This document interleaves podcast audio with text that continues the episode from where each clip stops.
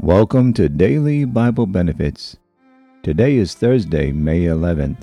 On this day in 1934, a massive storm sends millions of tons of topsoil flying from across the parched Great Plains region of the United States as far east as New York, Boston, and Atlanta.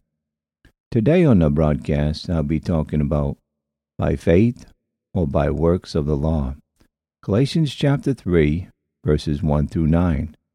O foolish Galatians, who hath bewitched you, that ye should not obey the truth, before whose eyes Jesus Christ had been evidently set forth, crucified among you?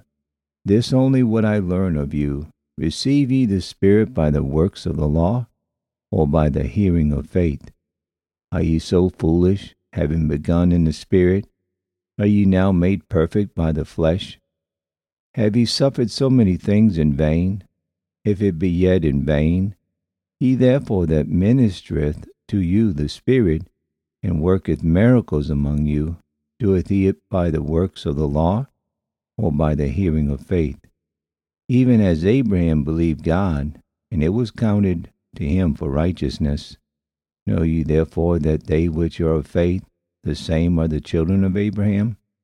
And the scripture foreseeing that God would justify the heathen through faith, and preached before the gospel unto Abraham, saying, In thee shall all nations be blessed. So then they which be of faith are blessed with faithful Abraham.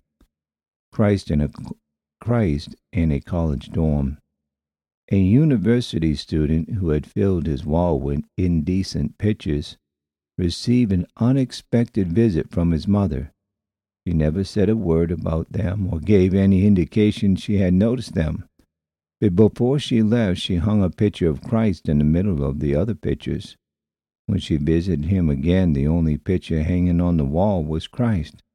God had radically changed her son's heart. Thank you for tuning in to Daily Bible Benefits. Have a good and godly day.